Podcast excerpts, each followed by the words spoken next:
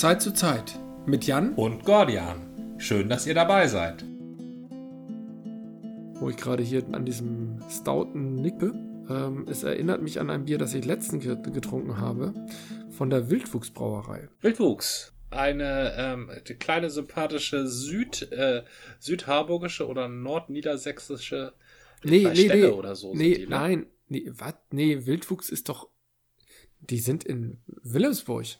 Ja, aber sehr, sehr tief unten in Wilhelmsburg. Ja, aber Moment mal, Wilhelmsburg ist die. Sind die wirklich Elb in Wilhelmsburg? Im ja, ja, die sind, Wilhelmsburg? Ja, die sind im, ah. vielleicht im Süden von Wilhelmsburg. Ja, denke ich auch. Ich war ja damals nicht da. Ich wollte ja dahin. Da, dort wurde auch Rebirth vorgestellt. Zum Glück war Tobi da. Ja. Rebert, ja. genau. Toll. Achso, Rebert, Rebert, äh, wie auch immer. Ja, also wenn du Rebert, wer Rebert sagt, der sagt auch Treber zu Treber. Stimmt. du hast so recht, ja. Musst du dir auch also, so. ab jetzt nur noch Treber.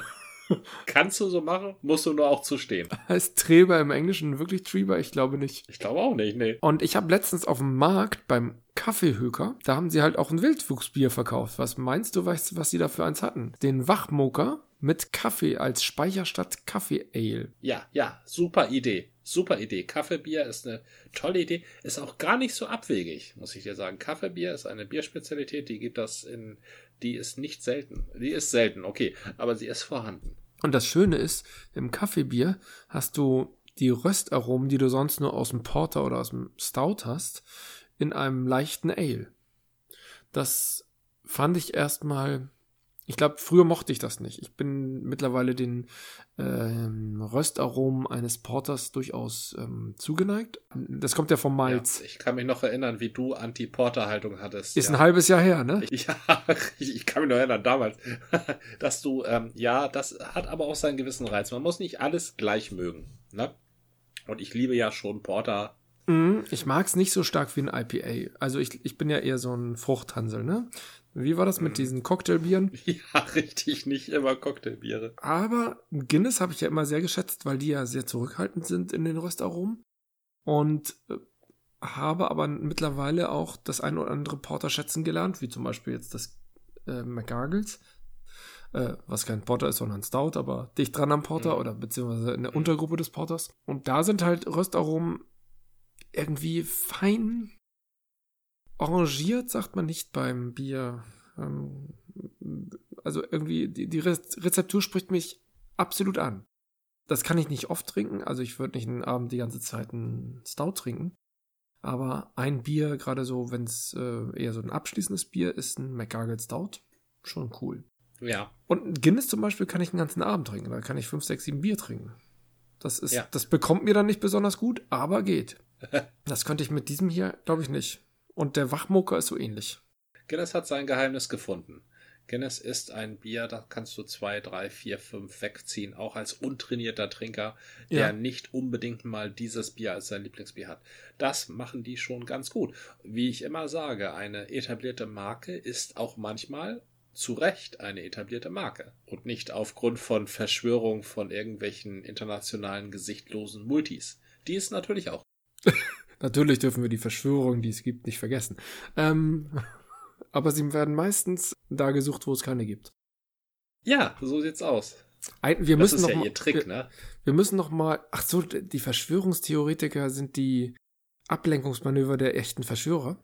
Ja, es ist also, es ist ja schon, was uns diese, was uns diese Krise nämlich auch bringt, und das nehme ich auch wahr in den sozialen Medien, ist, dass Leute sich Gedanken darüber machen, warum Verschwörungstheoretiker Verschwörungstheoretiker sind und das denn aufs Korn nehmen. Das finde ich sehr, sehr, sehr schön. Das, das ist nämlich bisher im öffentlichen Diskurs selten bis gar nie Thema geworden. Warum gibt es diese Leute eigentlich? Mhm. Bisher war mhm. es immer so, man bemerkt, eine Verschwörungstheorie äh, ist im Gange und dann macht sich die Heute Show darüber lächerlich, äh, lustig. Um da mal kurz einzuhaken, ich glaube schon, dass es Untersuchungen gibt oder, oder äh, Erkenntnisse, warum Verschwörungstheoretiker ihre Verschwörungstheorien verbreiten.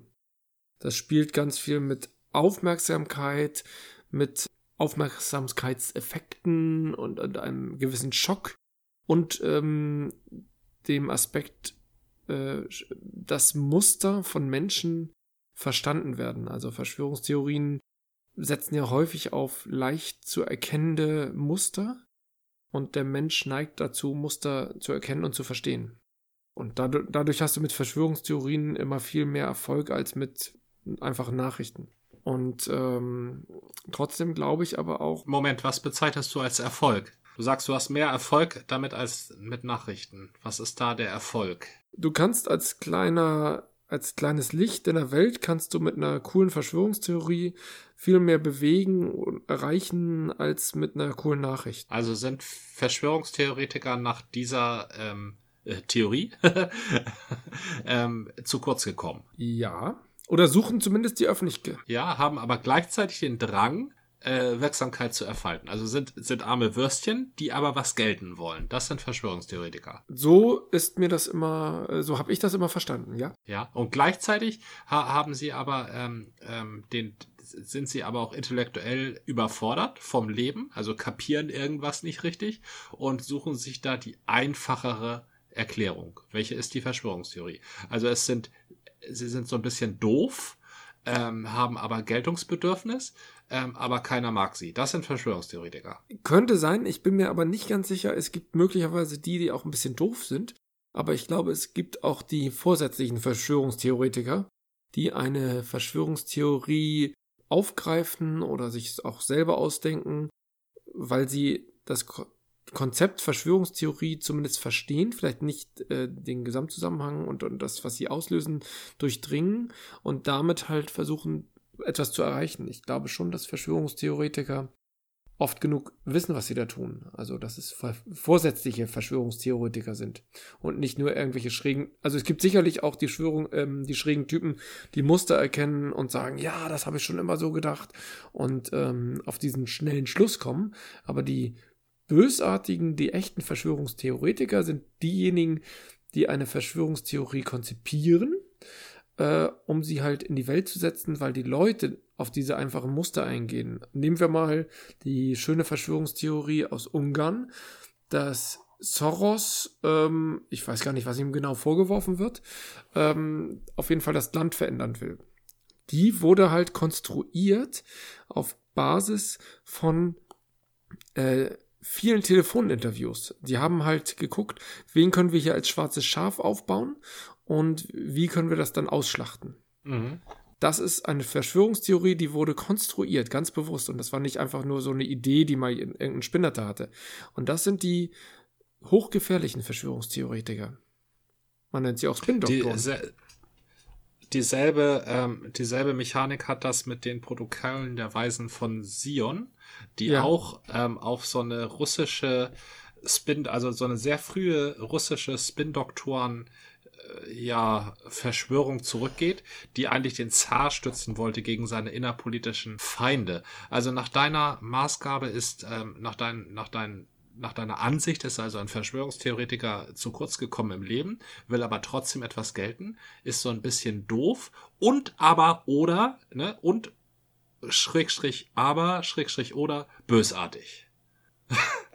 Ich glaube, es gibt nicht diesen einen Verschwörungstheoretiker. Wir hatten vor einiger Zeit auch mal äh, Erich von Däniken ins Feld geführt. Ich glaube nicht, dass Erich von Däniken ein bösartiger Mensch ist. Ich glaube, dass der, ich, ich weiß nicht, was er ist. Also ähm, sicherlich geltungsbedürftig.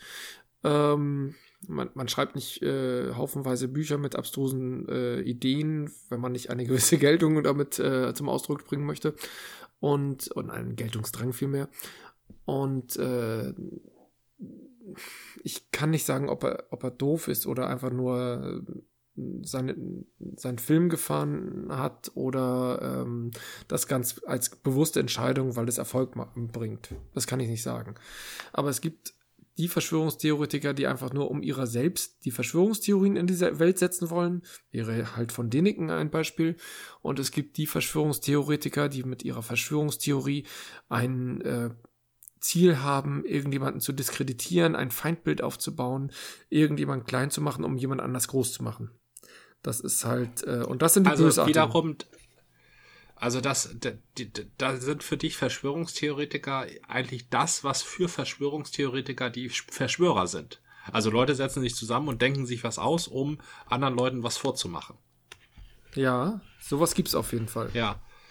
Das, ähm, was, was von Deniken sich damals ausgedacht hat, und ich, wir haben es ja beide erlebt, wir sind ja Kinder der 80er, das ist gegen das, was heutzutage als Verschwörungstheorien durch die Welt geistert, also diese QAnon, dass die Eliten irgendwie Kinder unterirdisch gefangen halten, woran Sylvia Du halt glaubt, ne? Um deren Blut mhm. zu trinken. Oder dass, dass Deutschland, also unser Staatswesen, in Wirklichkeit die Rechtsform einer GmbH hat. Gegen, da, dagegen ist von Denikens, ähm, äh, äh, die Götter waren Außerirdische, äh, eine hochkultivierte, vielfach belegbare, äh, quasi faktenbasierte, äh, ich will mal sagen, Weltanschauung. Also ja. dass die Qualität die Qualität dieser Spinnereien, die hat deutlich, deutlich abgenommen. Na? Also das, zumindest die, das, die popul ja, zumindest die, die populär sind. Früher, früher gab es vielleicht auch diese Spinnereien gerade irgendwelche, in irgendwelchen Nazi-Kreisen. Äh, gerade was dieses Beispiel von QAnon anbelangt, dass Kinder in unterirdischen äh, Lagern gefangen halten, um, um das Blut zu trinken, ist ja tatsächlich eine äh, tausend Jahre alte, mindestens 1000 Jahre alte Verschwörungstheorie, die immer wieder neu aufgewärmt wird. Das war früher so der klassische Vorwurf, den man irgendwie den Juden gerne gemacht hat oder irgendwelchen Hexen oder sonst was. Also gerade Kinder, äh, ich meine Hexen und Kinder, Hänsel und Gretel, das Märchen kommt nicht aus dem Nichts. Das ist eine ganz frühe Verschwörungstheorie, die immer wieder neu aufgewärmt wird. Äh, deswegen ist sie, ist sie eigentlich langweilig. Aber sie ist da natürlich, weil sie neu erzählt wird und äh, Kinder und Blut trinken, das ist natürlich super spooky, äh, funktioniert sie immer wieder ganz gut. Man hat auch damals den, ähm, zur Zeit der, ähm, der türkischen Expansionsbestrebung auf das europäische Kernland, hat man das auch eben den türkischen Soldaten angedichtet. Stimmt. Genau ja. das. Ne? Ja. Kinder entführen und dann schlachten. Und das, das ist das, was man dem Feind andichtet, dem man mhm. was tun will, weil man ihm sowieso etwas tun will, um ihn derart zu entmenschen, dass man ihm quasi alle Abscheulichkeiten, nicht nur alle Abscheulichkeiten zutraut, sondern auch selber alle Abscheulichkeiten antun kann. Ja, genau, ja, denn das, der ist ja so ist unmenschlich. Mhm.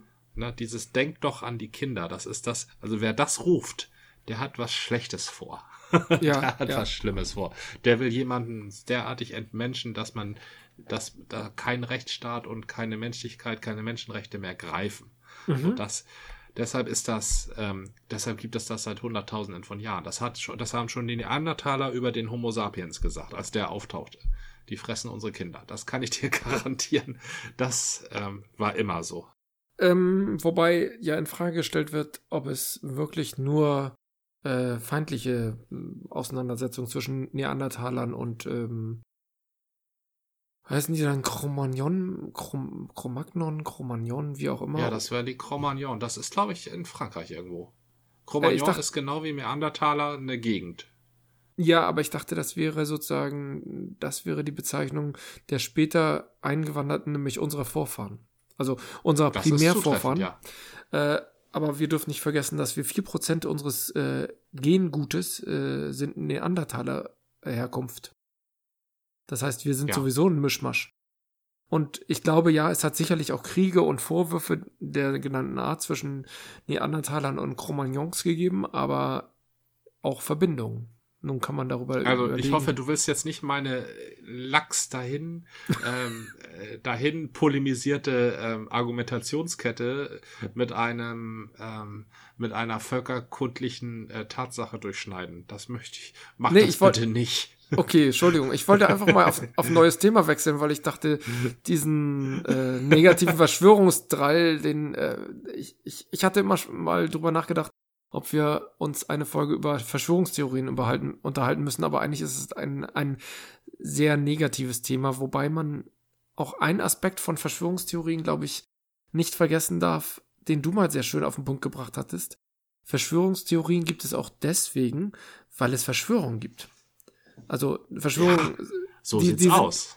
Verschwörungen sind ja nicht, äh, gab es gab ja durchaus reale Verschwörungen und deswegen sind die Verschwörungstheorien zumindest die nicht völlig hanebüchenden und und und effektheischerischen äh, sind ja zumindest zu durchdenken. Ja, gab es da vielleicht ein Komplott oder gab es da irgendjemanden, der da etwas wollte? Und ähm, mhm.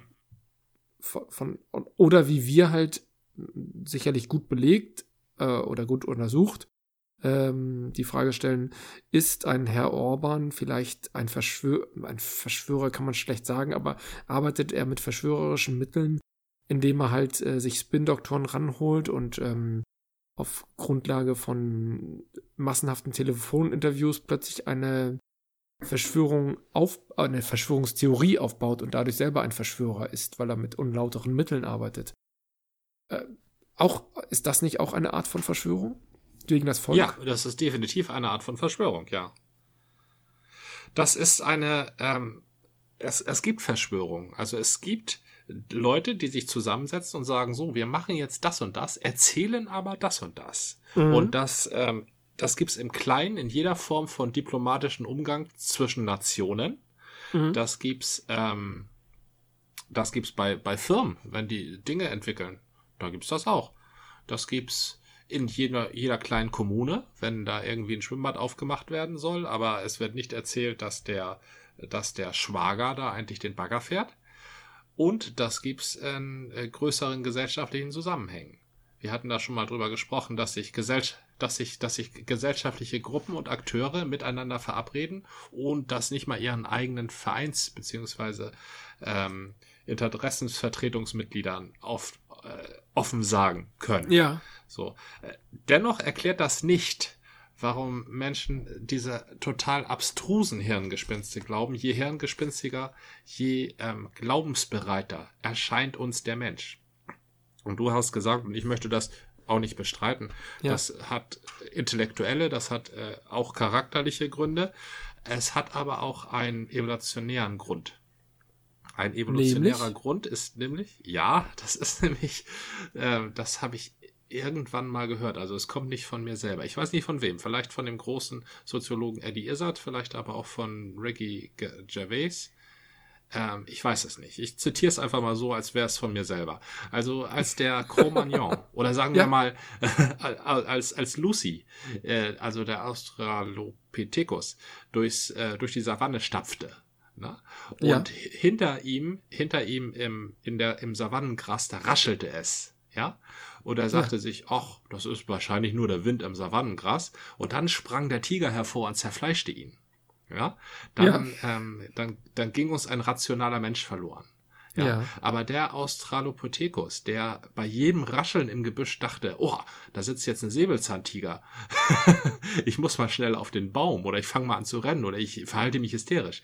Die haben letztendlich überlebt. Ja. Und die haben unseren Gen Genpool gebildet. Deshalb ist der Mensch nämlich im Grunde ein hysterisches Wesen und neigt zur schlimmstmöglichen Interpretation der Wirklichkeit. Und das mhm. äußert sich nicht nur in der, ähm, in der schrecklichen, also in einer der schrecklichsten Erkrankungen, die der Mensch überhaupt erleiden kann, eine Depression.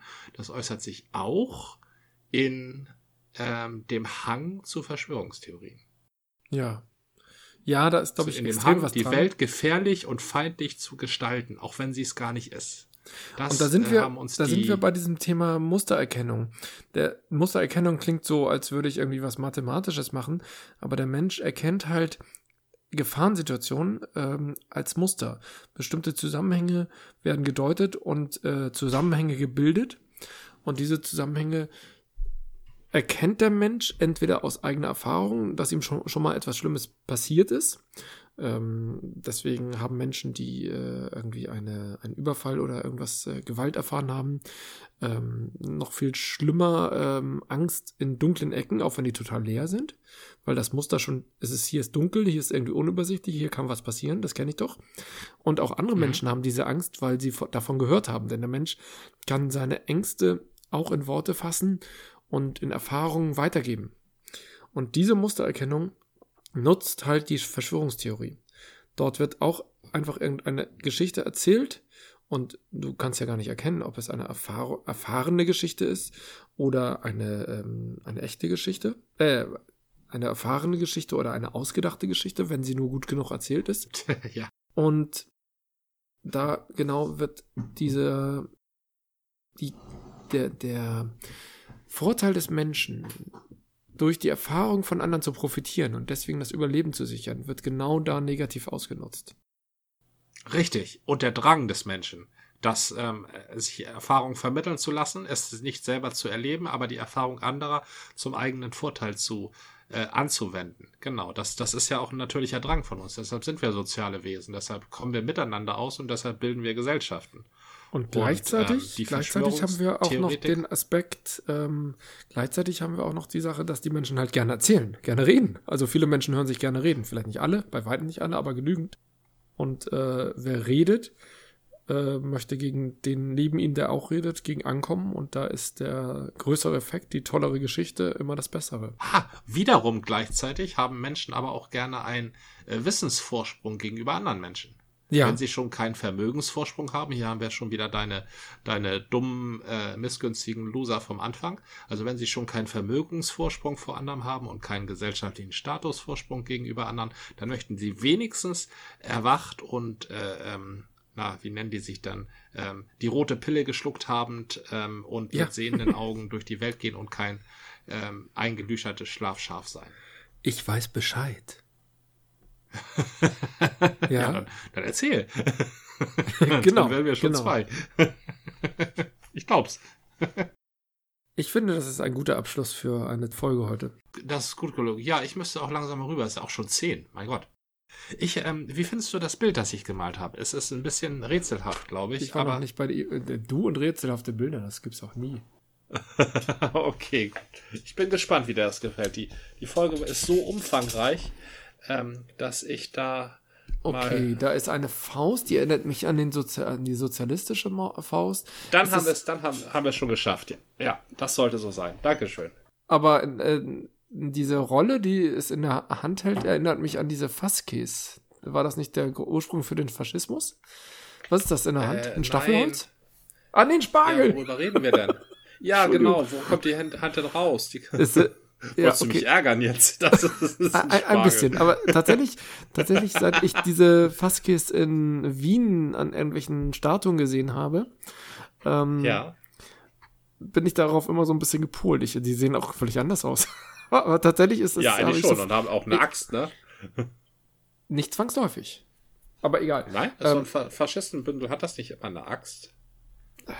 Das geht auf ein Lektorenbündel zurück, also das, das Bündel der Rechtssprechen oder der rechtsausübenden ähm, äh, Römer, römischen ja. Rechts- oder Senatsdiener. Und dann genau. habe ich vielleicht nicht genau geguckt oder habe mir, also, äh, aber ich sag nur Mustererkennung. ja, Mustererkennung, genau. Hm. Nein, das ich, ist ein Spargel.